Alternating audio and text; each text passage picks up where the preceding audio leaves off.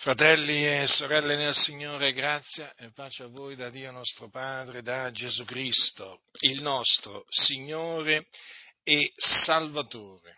Quante volte abbiamo sentito ragionare in questa maniera? Beh, in fin dei conti, non è importante quello che uno crede, L'importante è come uno si comporta, perché poi il Signore avrà misericordia di tutti, a prescindere quello che hanno creduto. Quindi non importa se uno crede nell'Evangelo o crede nel Corano, o crede in qualche, in qualche altra cosa, non importa.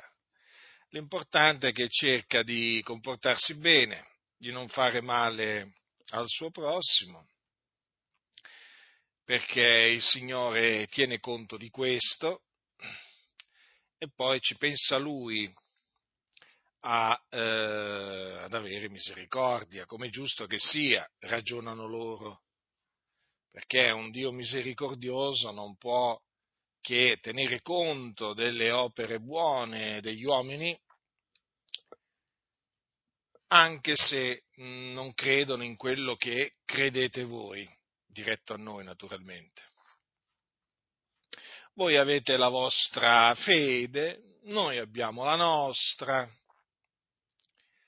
Ognuno è libero di credere a quello che si vuole, ti dicono poi alla fine, sai, ti dicono, ma tutte le religioni sono uguali.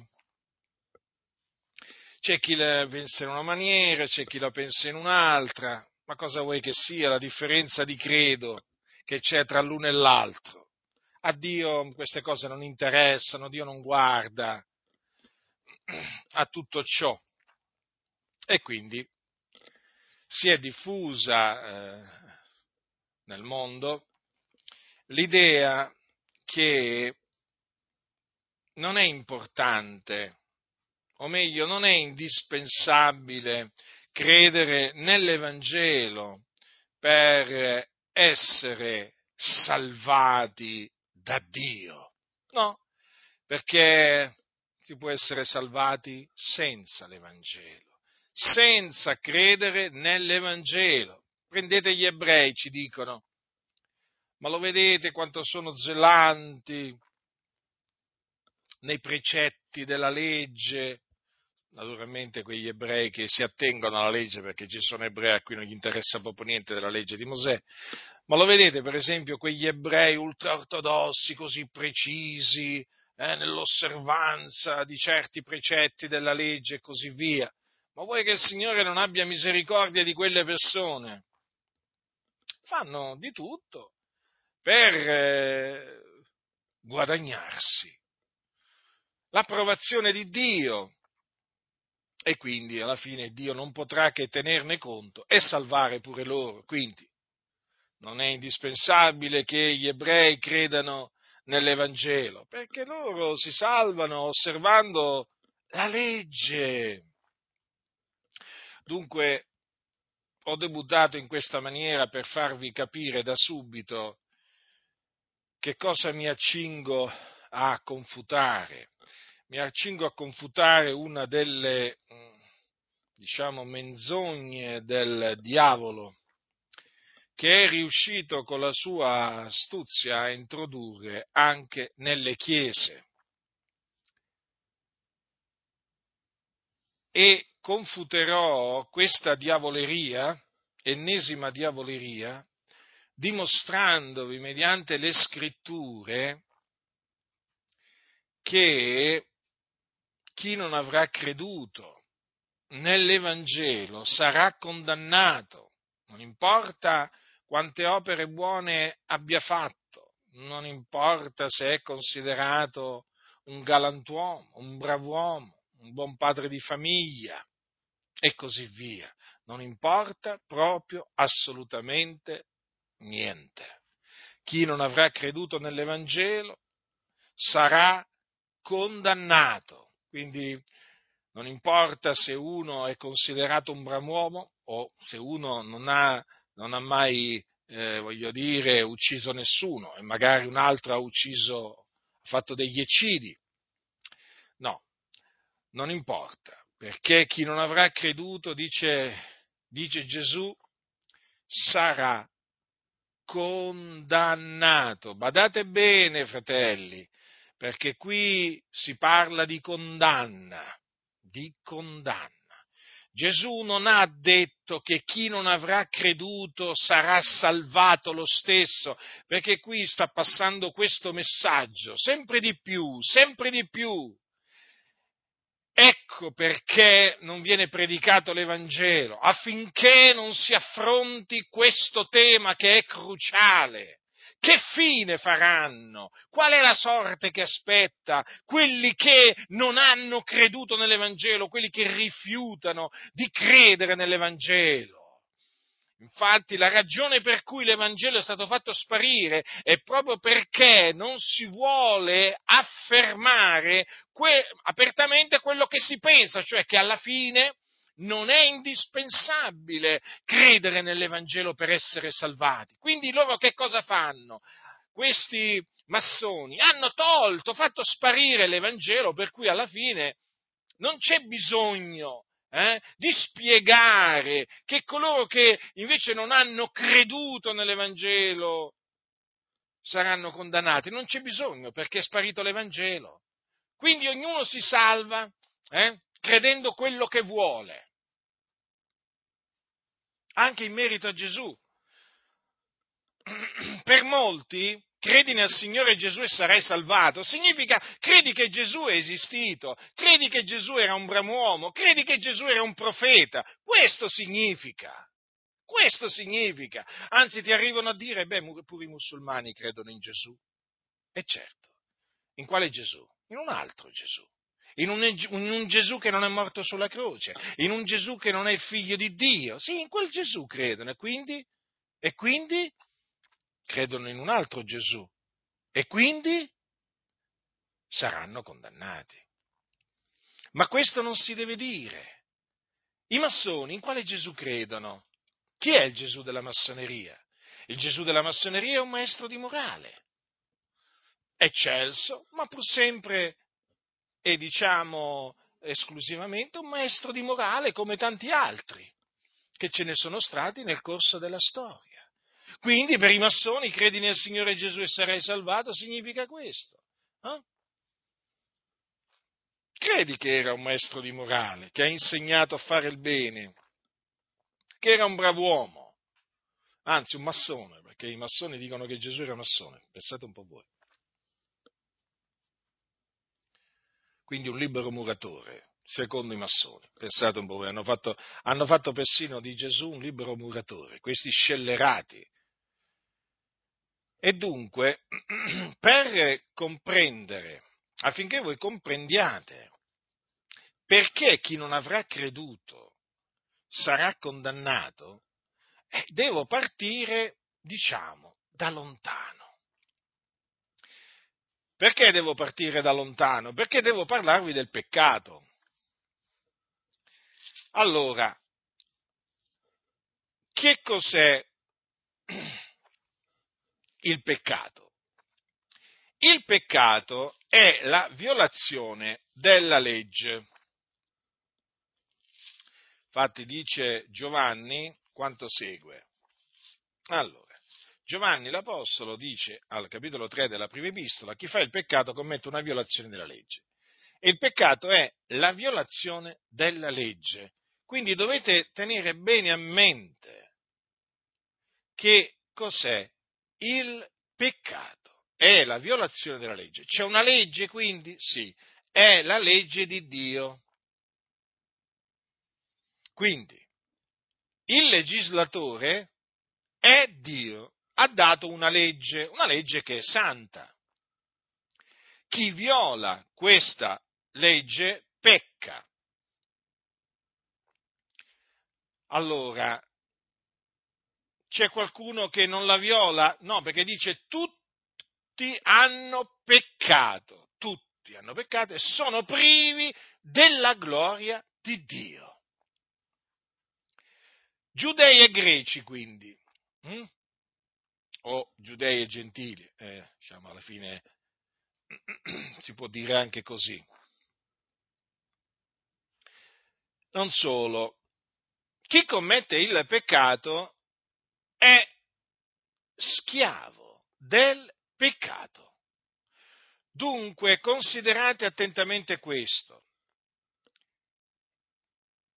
Il peccatore è sia un debitore nei confronti di Dio, perché contrae un debito nei confronti di Dio, contrae dei debiti peccando. Perché chi viola la parola del Signore si costituisce di fronte ad essa debitore. Ma non solo, chi commette il peccato ne è schiavo.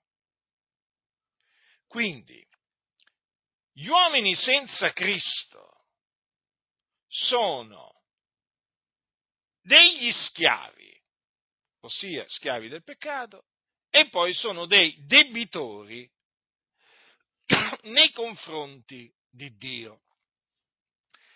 Ma sono, in quanto debitori, sono nemici di Dio.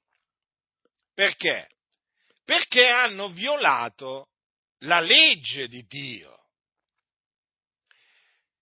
E di fatti l'ira di Dio è sopra i peccatori. Infatti i peccatori sono chiamati figliuoli di ira. Questi concetti, fratelli e sorelle, sono fondamentali, indispensabili per comprendere perché chi non avrà creduto nell'Evangelo sarà condannato senza la comprensione o la conoscenza di questi concetti è impossibile capire perché chi non avrà creduto sarà condannato. Vi dicevo prima che queste sono parole che ha proferito Gesù. Quando è che le ha proferite? Prima di essere assunto in cielo, cioè tra la sua, ehm, diciamo, dopo la sua res- resurrezione, egli apparve agli undici mentre erano a tavola. E dice così la scrittura, li rimproverò della loro incredulità e durezza di cuore perché non avevano creduto a quelli che l'avevano veduto risuscitato. E disse loro, andate per tutto il mondo e predicate l'Evangelo ad ogni creatura, chi avrà creduto e sarà stato battezzato sarà salvato, ma chi non avrà creduto sarà condannato. Allora queste sono parole di Gesù, del figlio di Dio, disceso dal cielo, da presso il Padre sono parole che egli ha proferito per ordine di Dio. Queste parole sono parole dell'Iddio vivente e vero. Quindi sono veraci, sono fedeli, noi dobbiamo accettarle e infatti le accettiamo. Dunque, ecco che cosa sono gli uomini senza Cristo. Schiavi del peccato, debitori nei confronti di Dio, nemici di Dio. Ecco, questo è un concetto che molti non sopportano, eh, diciamo, non lo sopportano proprio. Sentire parlare dei nemici di Dio, ma tant'è che i peccatori sono nemici di Dio, ma perché violano la sua legge, sono nemici di Dio nella loro mente e nelle loro opere malvagie, già anche nella loro mente, perché i loro pensieri sono pensieri iniqui, sono pensieri di empietà, sono pensieri vani.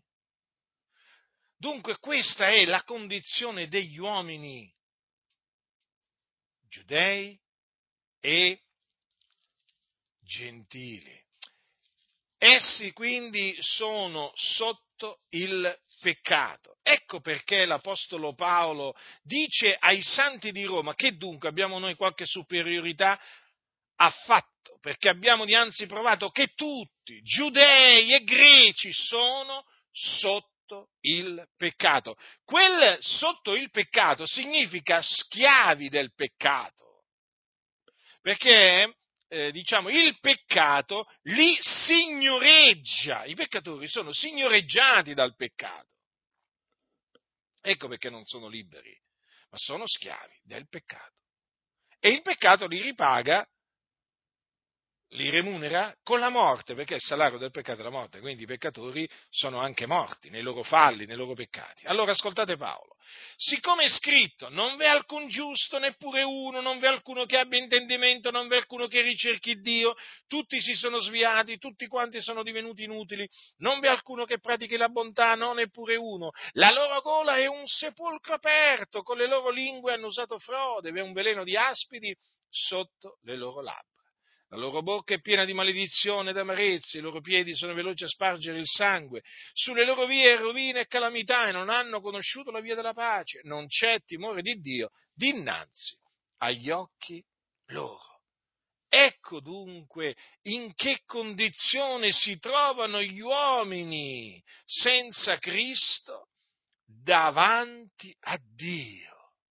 Ecco come Dio definisce gli uomini che sono sotto il peccato.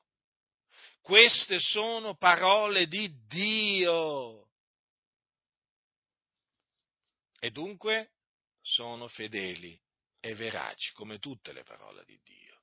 E quindi dobbiamo ritenerle così come sono scritte. Allora, essendo degli schiavi del peccato, debitori nei confronti di Dio, nemici di Dio, è del tutto normale che Dio sia adirato con costoro. La Bibbia parla dell'ira di Dio. Dio è adirato. Verso chi? Verso i peccatori. Sì, proprio così. È adirato, si adira. L'ira di Dio è sopra i peccatori. Vi ricordate che cosa dice? C'è un salmo, c'è un salmo che dice quanto segue. Il Dio è un giusto giudice, un Dio che si adira ogni giorno. Se il malvagio non si converte, egli aguzzerà la sua spada, egli atteso l'arco suo e lo tiene pronto, dispone contro di lui strumenti di morte, le sue frecce le rende infuocate. Allora, fratelli, ogni scrittura è ispirata da Dio, lo ribadisco, anche questa è ispirata da Dio. Cosa dice la scrittura? Dio è un giusto giudice, un Dio che si adira ogni giorno. Ma verso chi si adira? Verso i malvagi, verso i peccatori. Non date dunque ascolto a coloro che dicono che Dio non si adira o che Dio non è adirato verso gli uomini che sono sotto il peccato. E naturalmente non date ascolto agli scellerati che dicono che chi presenta praticamente un Dio adirato non fa altro che praticamente presentare il diavolo. Le cose stanno così, fratelli nel Signore. Infatti, quando tu annunzi che Dio è un giusto giudice, si adira ogni giorno, tu per loro stai parlando del diavolo. E quindi ti trattano come se tu fossi un diavolo. Questi naturalmente non sono dei nostri, anche se, diciamo apparentemente, potrebbero sembrare dei cristiani, ma non lo sono. I discepoli di Gesù Cristo credono in quello che sta scritto, non eh, nelle immaginazioni del cuore degli scellerati, di quelli che contorcono le scritture a loro propria perdizione, di quelli che non sopportano la sana dottrina, ma hanno proprio abbandonato la verità per volgersi alle favole. I discepoli del Signore Gesù credono in tutto quello che sta scritto. La scrittura dunque dice che Dio è un giusto giudice, un Dio che sa dire ogni giorno. La scrittura parla dell'ira di Dio, dalla Genesi all'Apocalisse si parla dell'ira di Dio. E dunque noi crediamo nell'Iddio che si adira ogni giorno nell'Iddio la cui ira è sopra i peccatori. Noi crediamo nell'Iddio la cui ira si rivela dal cielo contro ogni impietà ed ingiustizia degli uomini che soffocano la verità con l'ingiustizia. Sì, ancora oggi Dio rivela dal cielo la sua ira contro gli empi, contro gli ingiusti.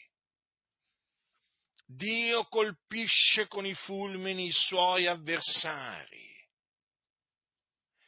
Il Dio fa tremare la terra per la sua ira.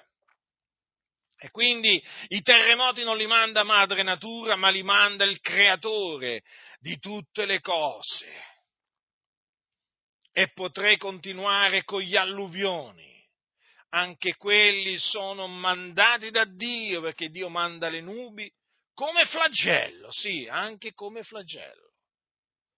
E dunque quando il Dio manda le nubi su un paese, una città, una regione, una nazione come flagello, allora la terra viene sconvolta dalle acque e tutto questo è un giudizio di Dio contro l'empietà. Diteci delle cose piacevoli, ci dicono i ribelli, eh? Profetateci delle chimere. Io ti annunzio la parola di Dio. altro che chimere e cose piacevoli a sentire. Qui sentirai predicare la parola di Dio, vivente e permanente. Digrigni i denti, problemi tuoi. Ti sale il sangue al cervello, problemi tuoi. Cambi di colore in faccia, problemi tuoi. Eh? ti devi ravvedere, ti devi convertire all'Iddio vivente e vero, uomo senza pace. Ce ne sono tanti che sono senza pace e vorrebbero togliertela pure a te la pace. Non v'è pace per gli empi, dice il mio Dio. E quanti empi che ci sono dietro i pulpiti, eh? Non hanno pace. Non hanno pace. Perché non hanno pace? Perché non hanno pace? Perché sono dei nemici di Dio.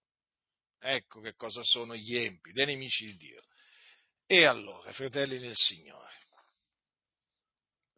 quindi vi ho parlato del peccato, vi ho parlato quindi dei peccatori, in che stato si trovano, in che condizione si trovano davanti a Dio come si vede che molti non conoscono il Dio. Come si vede che molti non conoscono il Dio. L'Iddio di cui parlano assomiglia a Babbo Natale. Avete presente quel personaggio eh? leggendario che si sono creati eh, per, eh, fine, per le festività cosiddette natalizie, che noi naturalmente non festeggiamo, non ci interessa proprio niente. quelli che festeggiano il cosiddetto Natale, eh, mangiando, bevendo e divertendosi, eh, pensando di celebrare Gesù in questa maniera, eh, celebre, hanno, hanno, questo Babbo Natale, no? voi lo vedete nelle fotografie, nei filmati che gioca sempre con i bambini, è un giocherellone, eh? personaggio giocherellone. Ecco, l'Iddio che presentano costoro è un giocherellone, è un giocherellone. Infatti loro stanno sempre a raccontare battute, barzellette, eh? potrebbero veramente fare dei programmi proprio, eh, perché sono proprio dei barzellettieri. Sapete che ci sono dei pastori, cosiddetti pastori barzellettieri, soprattutto ai campeggi danno il peggio di loro stessi. Eh? naturalmente dall'altra parte si dice che danno il loro meglio, ma sono degli empi, che volete? E raccontano barzellette su Noè, su Gesù, sugli apostoli, sui profeti, insomma ce n'hanno per tutti. Eh? Poi naturalmente le battute contro di me si, le, le, si sprecano. Hm? Ma comunque, d'altronde dagli empi che cosa vi aspettate? Empietà, scelleratezze, dal loro cuore malvagio, che cosa potete aspettare? aspettarvi? E queste cose qua. E dunque, fratelli nel Signore, la situazione è questa. Allora, i peccatori sono nemici di Dio. Guardate, questa è una cosa fondamentale, da sapere e da predicare pure. E quindi sono figlioli di ira. L'ira di Dio è sopra di loro. e Dio manifesta la sua ira verso i peccatori e quando muoiono i peccatori vanno in un luogo di tormento che si chiama Hades, comunemente chiamato, con, eh, chiamato inferno. In questo luogo scendono immediatamente dopo che muoiono eh, è un luogo di tormento perché c'è il fuoco, arde il fuoco, un fuoco non attizzato da mano d'uomo, ma pur sempre fuoco, dove va, vanno le anime dei peccatori. Da non confondere l'Ades con la Genna o eh, stagno ardente di fuoco di zolfo o fuoco eterno, che è un altro luogo di tormento. dove i peccatori saranno gettati poi quando ci sarà il giudizio finale, perché i peccatori risusciteranno. Quindi la loro anima si ricongiungerà col loro corpo in quel giorno, compariranno davanti a Dio per essere giudicati secondo le loro opere e poi saranno gettati nello stagno ardente di fuoco e di zolfo, dove saranno tormentati per l'eternità. Quindi ciò che aspetta i peccatori, una volta che muoiono, è il tormento, sia che sia quello dell'Ades, sia che sia quello del, che sperimenteranno nella Genna. Comunque si parla di tormento e il tormento sarà eterno. Eh? Tormento sarà eterno, nei secoli nei sec- dei secoli saranno tormentati costoro. Questa è la fine che fanno i peccatori, perché sono nemici di Dio.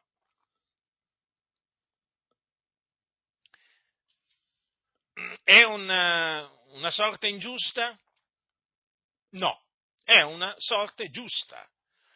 Questo è un giudizio giusto di Dio.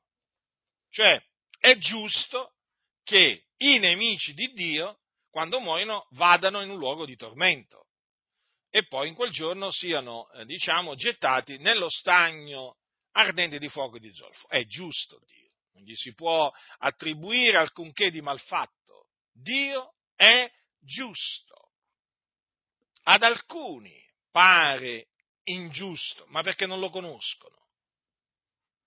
Noi lo conosciamo il Dio ed egli è veramente giusto, non v'è alcuna ingiustizia in lui, non v'è alcuna iniquità. Egli è santo. È scritto, egli, Dio è un giusto giudice. Quindi un giusto giudice che fa? Fa sentenze giuste. E le sue sentenze sono tutte giuste, i suoi giudizi sono tutti giusti. Non è che c'è qualche giudizio ingiusto che abbia mai emanato il Signore eh, o esercitato. No, no, no, no tutti i giudizi di Dio sono giusti e anche quelli a venire, anche quelli saranno eh, eh, giusti. Vi ricordate il giudizio di Dio ai tempi di Abramo su Sodome e Gomorra e le città circonvicine? Erano città date alla fornicazione, a vizi contro natura. E il Signore le giudicò, le punì quelle città empie in che maniera? Facendo scendere dal cielo fuoco e zolfo, che ridusse quelle città in cenere. In cenere. Infatti non sono mai stati ritrovati, e mai saranno ritrovati, reperti archeologici di, quella, di, quelle, di quelle città, perché la scrittura dice che furono ridotti in cenere ma molti cercano ancora i resti di Sodoma e Gomorra, ma perché non credono a quello che sta scritto. Dunque, importante anche, diciamo, quindi parlare del sapere, capire in che consiste appunto la retribuzione che il Dio riserva eh, agli empi, ai peccatori, una volta che essi eh, muoiono.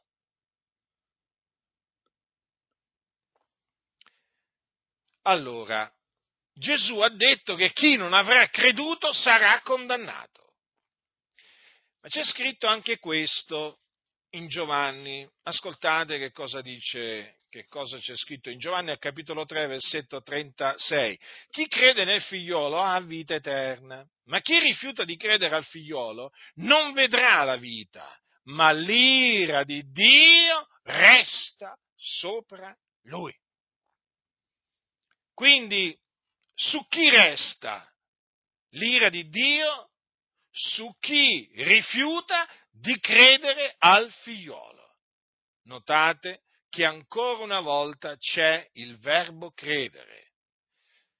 Chi non avrà creduto sarà condannato, chi rifiuta di credere al figliolo non vedrà la vita, ma l'ira di Dio resta sopra lui. Capite dunque che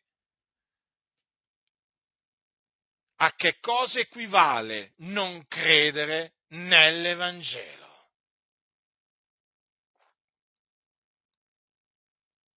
Equivale a, a restare sotto l'ira di Dio. Equivale poi ad essere condannati. Fratelli, non credere nell'Evangelo è gravissimo ricordatevi che chi non crede nell'Evangelo fa Dio bugiardo. Ah, ma io non credo, non credo a queste cose, non mi interessano. Non mi parlate più di queste cose, di questo Evangelo. Voi ci credete, vabbè, ma io non ci voglio credere a queste cose sto bene così. Poi alla fine il Signore ci salverà tutti. No, non è così. Chi rifiuta di credere nell'Evangelo non vedrà la vita, ma l'ira di Dio resta sopra lui. È terribile, è terribile quello che aspetta coloro che non hanno creduto nell'Evangelo. Che cos'è l'Evangelo? L'Evangelo è la buona novella.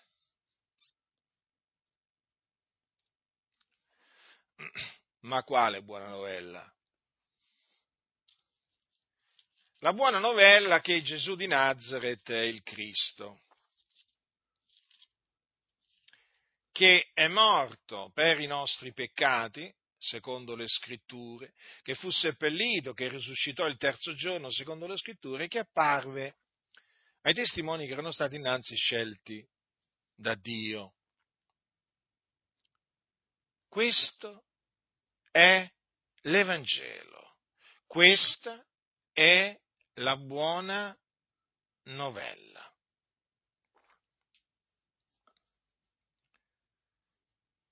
Dunque, chi non avrà creduto nella buona novella sarà condannato. Chi rifiuta di credere nella buona novella, l'ira di Dio resta sopra di lui. Ma perché? Cioè, perché l'ira di Dio resta sopra coloro che rifiutano di credere nell'Evangelo? Perché coloro che non hanno creduto eh, nell'Evangelo saranno condannati? In fin dei conti si tratta di credere e non credere. Eh? E adesso ve lo spiego perché l'Evangelo è potenza di Dio per la salvezza d'ogni credente.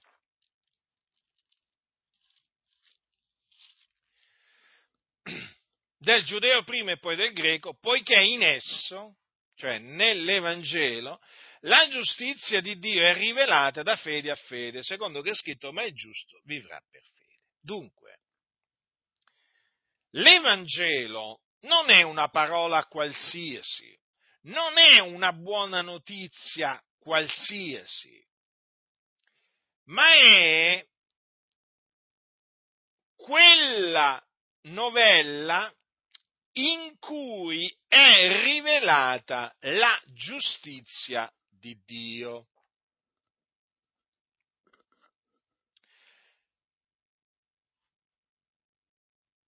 La giustizia di Dio mediante la fede in Gesù Cristo.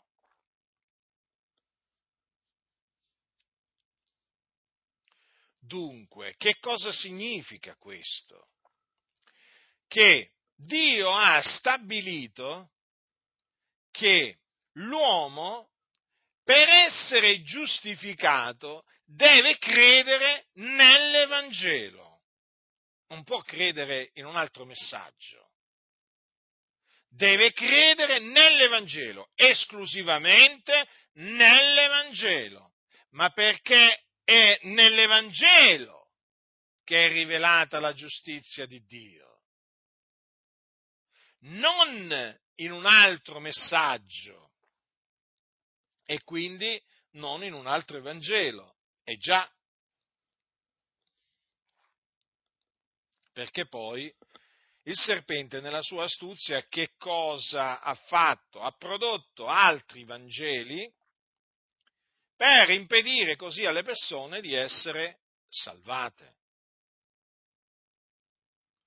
Quindi c'è un proliferare di falsi Vangeli che vengono tutti dal diavolo che è bugiardo e padre della menzogna. Questi falsi Vangeli servono a tenere lontano le persone dalla giustizia di Dio mediante la fede in Gesù Cristo. Quindi serve a far sì che le persone non siano giustificate per grazia mediante la fede in Gesù Cristo e quindi questi falsi Vangeli servono a fare rimanere i peccatori sotto l'ira di Dio. Dunque, considerate questo. Se è nell'Evangelo che è rivelata la giustizia di Dio, e la giustizia di Dio si basa sulla fede, o viene dalla fede, questo significa che per essere giustificato l'uomo deve credere appunto nell'Evangelo. Nel momento in cui l'uomo peccatore crede nell'Evangelo, viene giustificato, reso giusto. Quindi smette di essere un peccatore perché viene, viene diciamo, entra a far parte dei giusti. Smette di essere uno schiavo del peccato perché appunto viene liberato dal peccato. Smette di essere un nemico di Dio e diventa amico di Dio perché viene riconciliato con Dio. Smette di essere un figliuolo di ira e diventa un figliuolo di Dio. Smette di essere sulla via della perdizione perché si inoltra sulla via della salvezza. Viene, non è più quindi sulla via che, va, che mena all'inferno una volta morti, ma sulla via che mena in paradiso. Quindi egli viene strappato dal fuoco dove è diretto. Perché? perché egli cred- ha creduto nell'Evangelo. Dal momento in cui uno crede nell'Evangelo è salvato, giustificato, riconciliato con Dio ed ha la vita eterna.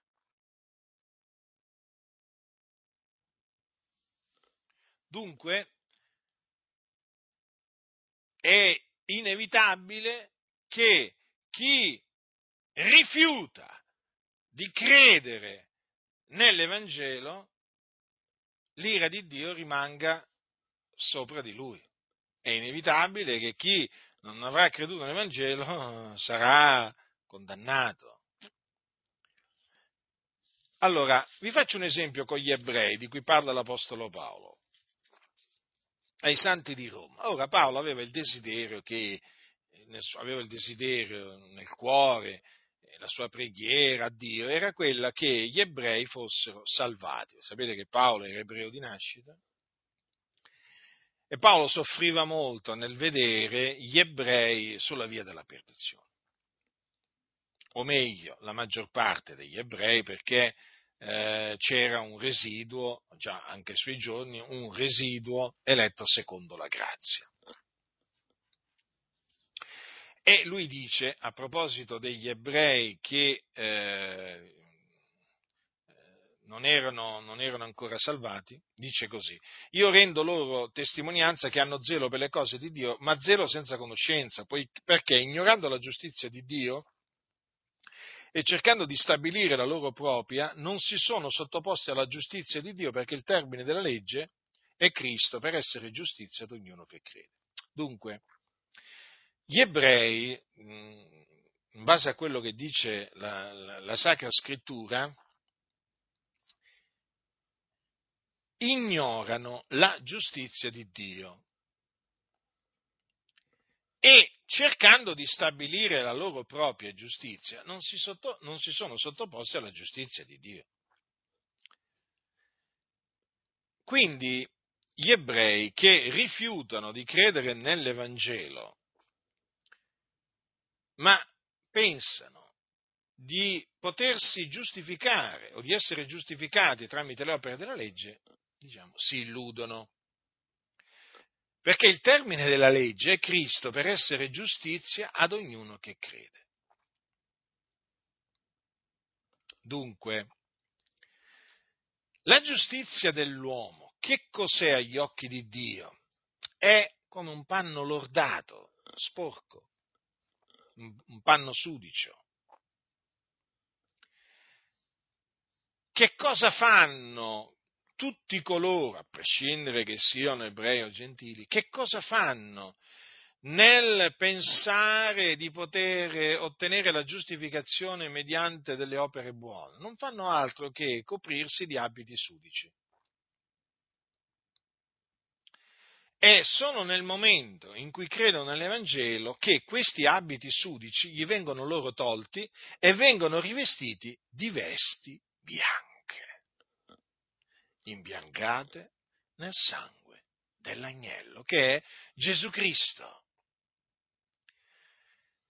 Ecco dunque perché coloro che pensano di eh, poter essere giustificati mediante le opere si illudono. Perché per le opere della legge nessuna carne sarà giustificata nel suo cospetto. La legge è stata data appunto per dare conoscenza del peccato, come dice, come dice l'Apostolo Paolo, mediante la legge è data la conoscenza del peccato, non viene data la giustificazione. La giustificazione si ottiene soltanto mediante la fede nel Signore Gesù Cristo. Infatti è scritto il giusto vivrà per fede. Dunque, nell'annunziare l'Evangelo, che cosa si fa? Non si fa altro che annunziare la giustizia di Dio che è rivelata nell'Evangelo. E per questo, assieme alla predicazione dell'Evangelo, c'è l'esortazione di credere nell'Evangelo, perché appunto credendo nell'Evangelo poi l'uomo viene salvato dai suoi peccati e viene giustificato.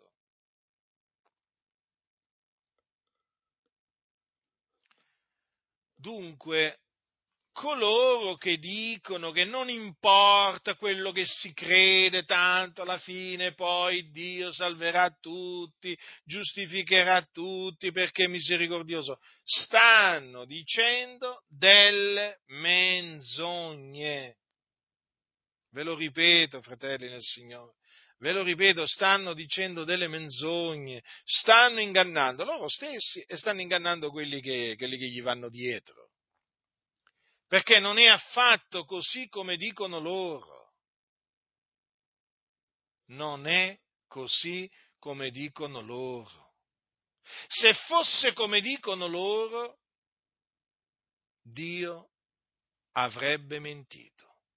Gesù avrebbe mentito ma Gesù ha detto la verità, Dio ha detto la verità, sono loro i bugiardi, quelli che dicono quelle cose. Sia Dio riconosciuto verace, ma ogni uomo bugiardo. Non abbiate paura a definire bugiardi costoro, perché la scrittura non, non gli lascia scampo a questi. Dice, chi non avrà creduto sarà condannato. Chi rifiuta di credere al figliuolo non vedrà la vita, ma l'ira di Dio resta sopra lui. A chi dobbiamo credere? A chi dobbiamo credere? Al Signore. Fidatevi del Signore. Io mi sono sempre trovato bene fino a questo giorno nel riporre la mia fiducia nel Signore, nella sua parola. Chi crede in Lui non sarà confuso, sarà perseguitato, sarà ingiuriato, però credetemi, non rimane confuso chi crede nel Signore. Sarà afflitto certamente, eh, naturalmente le afflizioni fanno parte della vita del giusto, molte sono le afflizioni del giusto, ma l'Eterno lo libera da tutte, dice la scrittura. Il Signore consola, consola i giusti che si trovano nelle loro afflizioni. Però sappiate che il giusto se ne sta al sicuro come un leone, invece l'empio fugge senza che alcuno lo perseguiti, scappa. Appena sente una foglia muoversi, scappa l'empio eh? senza che alcuno lo insegua. L'empio non ha pace, è senza pace e questi qui non hanno, non hanno pace, questi qua che parlano e dicono tutte quelle menzogne eh, contro l'Evangelo.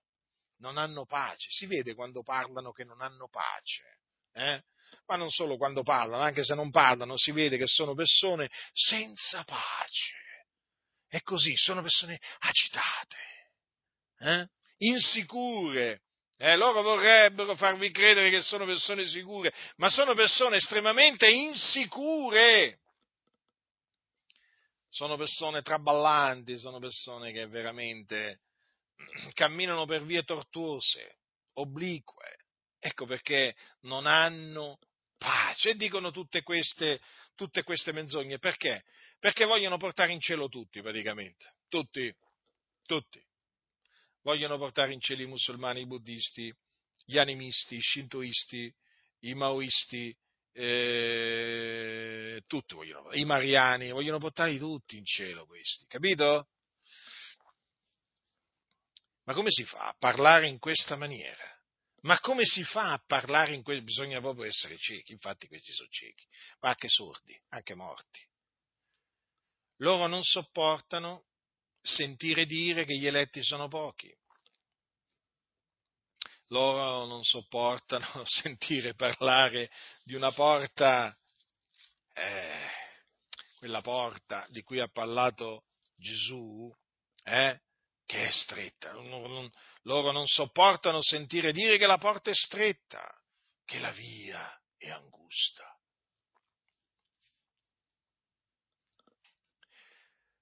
Non sopportano, perché loro appunto si sono fatti un Dio su misura, un Dio che salva tutti. Li sentite mai parlare dell'inferno? L'inferno è come se non esistesse. L'inferno è come se non esistesse. Anzi, quando hanno l'occasione si fanno pure diciamo, qualche beffa di quelli che ci credono nell'inferno. Ma voi credete ancora all'inferno? Ci dicono. Eh? Sì, sì, noi ci crediamo che esiste l'inferno, come anche crediamo che ci andrete. Se non vi ravvedete non vi convertite, crediamo pure questo. Ma sei sicuro? Sì, sì, sì, siamo sicuri. È come se siamo sicuri, come siamo sicuri che noi andremo con il Signore in cielo, seppur persevereremo nella fede fino alla fine, siamo sicuri che voi andrete all'inferno. E all'inferno si sta male, molto male. Mm? Quel ricco dice, disse, sono tormentato in questa fiamma. E le stesse parole le direte voi quando raggiungerete il vostro fratello ricco. Quell'uomo che godeva splendidamente ogni giorno, che vestiva porpora e bisso, quell'uomo spietato. Ecco, quando raggiungerete il vostro fratello, perché è fratello vostro, all'inferno, e allora capirete che la storia che raccontò Gesù non era una parabola, non aveva un linguaggio simbolico, e allora direte, ma come ho fatto a non crederci? Troppo tardi. Come ho fatto a farmi beffe di coloro che avevano creduto che l'inferno è un luogo di tormento dove arde il fuoco? Eh, quante cose che potrete dire e pensare mentre vi troverete all'inferno. Noi comunque vi abbiamo avvertiti il suono della tromba. L'abbiamo emesso. A voi fratelli nel Signore. Quindi non vi fate ingannare da tutti coloro che vi fanno quei ragionamenti appunto che vi ho innanzi, innanzi fatti nel senso per farvi capire, no? per farvi capire come ragionano in maniera perversa eh, costoro Dunque il messaggio che ancora oggi va rivolto ai peccatori, ad ogni creatura, è ravvedetevi e credete all'Evangelo, che è lo stesso messaggio che il nostro Signore Gesù Cristo rivolgeva alle moltitudini. Ravvedetevi e credete all'Evangelo. Ravvedersi significa cambiare mente. Hm? e quindi abbandonare i propri pensieri malvagi, vani, iniqui. E credere nell'Evangelo significa appunto credere nell'Evangelo. Vi ho spiegato che, per l'ennesima volta cos'è l'Evangelo, quali sono gli effetti in coloro che credono nell'Evangelo e dunque vi ho spiegato perché coloro che non hanno creduto nell'Evangelo saranno condannati. Dunque, ve lo ripeto, non vi fate ingannare dai ragionamenti vani di costoro. D'altronde Apostolo diceva nessuno vi seduca con vani ragionamenti. I ragionamenti di costoro sono vani. Poi fanno dei discorsi pomposi e vuoti. Eh? Sono veramente discorsi pomposi e vuoti. Te li dimentichi proprio perché sono pomposi e vuoti. Perché non hai ricevuto niente, ma proprio niente. Non hai capito proprio niente poi. Eh? Avete, mai sentito, avete mai sentito quelli che uscendo da un locale di culto eh? Uno gli fa, ma senti, ma tu hai capito cosa ha detto? No, guarda, ti dice quello. No, io non ci ho proprio capito niente. E allora perché hai detto amen? Dicono pure amen. La cosa paradossale, fratelli del Signore, che i locali di culto sono frequentati da persone che dicono amen eh, a cose che non capiscono. A cose che non capiscono non le capiscono nemmeno chi, chi, le predica quelle cose lì, eh? ma però lì de- ci deve essere un amen. Qui ci voleva un amen. Eh? Amen significa così sia. Non dite così sia alle menzogne di costoro. Dite così sia solamente quando sentite la verità, quando avete la certezza di avere sentito una dichiarazione fedele e verace allora dite amen, cioè così sia. Ma se sentite delle menzogne, dite così non sia. Eh? Appena direte così non sia alle menzogne di costoro, vedrete che tutti si gireranno. Eh? Il cosiddetto pastore là titolato con tutto il suo curriculum lungo non so quanto, si fermerà e dirà che è successo qua? Chi ha detto così non sia? E allora tu risponderai. Risponderai perché hai detto così non sia perché quella è una menzogna, quella che ha detto. E di menzogne oggi, ma se ne sentono, ma se ne sentono così tante dai pulpiti, dai pulpiti di queste denominazioni. Sembra che ci sia la gara a chi dice più menzogne. Ogni tanto mi danno questa impressione, credetemi. Ma io dico, ma non si fermano mai di dire menzogne questi. Sembra che ci sia la corsa, la corsa a dire sempre più menzogne, menzogne, menzogne. Eh, io se dovessi confutare tutte le menzogne che dicono costoro, praticamente dovrei scrivere in enciclopedia non so di quanti volumi. O enciclopedia, eh? Ma perché ne dicono così tante? Tant'è che qualcuno dice, ma questi la Bibbia la leggono. Ma che leggono questi? Questi leggono i manuali della scuola domenicale, i manuali che gli arrivano, gli arrivano dall'America o dall'Inghilterra o dalla Germania, questi leggono i manuali.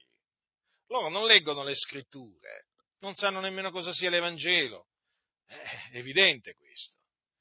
Dunque, nessuno vi seduca con vani ragionamenti. Quanto è importante l'Evangelo, fratelli nel Signore, quanto è importante. Eh? Ecco perché è così odiato. Avete capito perché l'hanno fatto sparire? Perché è fondamentale per essere salvati per essere giustificati, per essere riconciliati con Dio. Ecco perché l'hanno fatto sparire i massoni. Eh? L'hanno fatto sparire. Ma Dio è con noi. Il Dio è con noi, è per noi, sopra noi. E quindi il Dio ha fatto sì che fossero confutati. Costoro che hanno fatto sparire l'Evangelo della gloria del beato Dio e l'hanno sostituito con un altro Evangelo. E noi siamo grati a Dio, perché ci ha messo in grado di confutare questi bugiardi perché il nostro desiderio è che gli uomini siano salvati dai loro peccati, giustificati, riconciliati con Dio, che siano strappati al fuoco. Ed è per questo che noi ci teniamo che all'Evangelo sia annunziato con ogni franchezza. E quindi siano smascherati quelli che annunziano un altro Vangelo che sono veramente in tanti. La grazia del Signore nostro Gesù Cristo sia con tutti coloro che lo amano con purità incorrotta.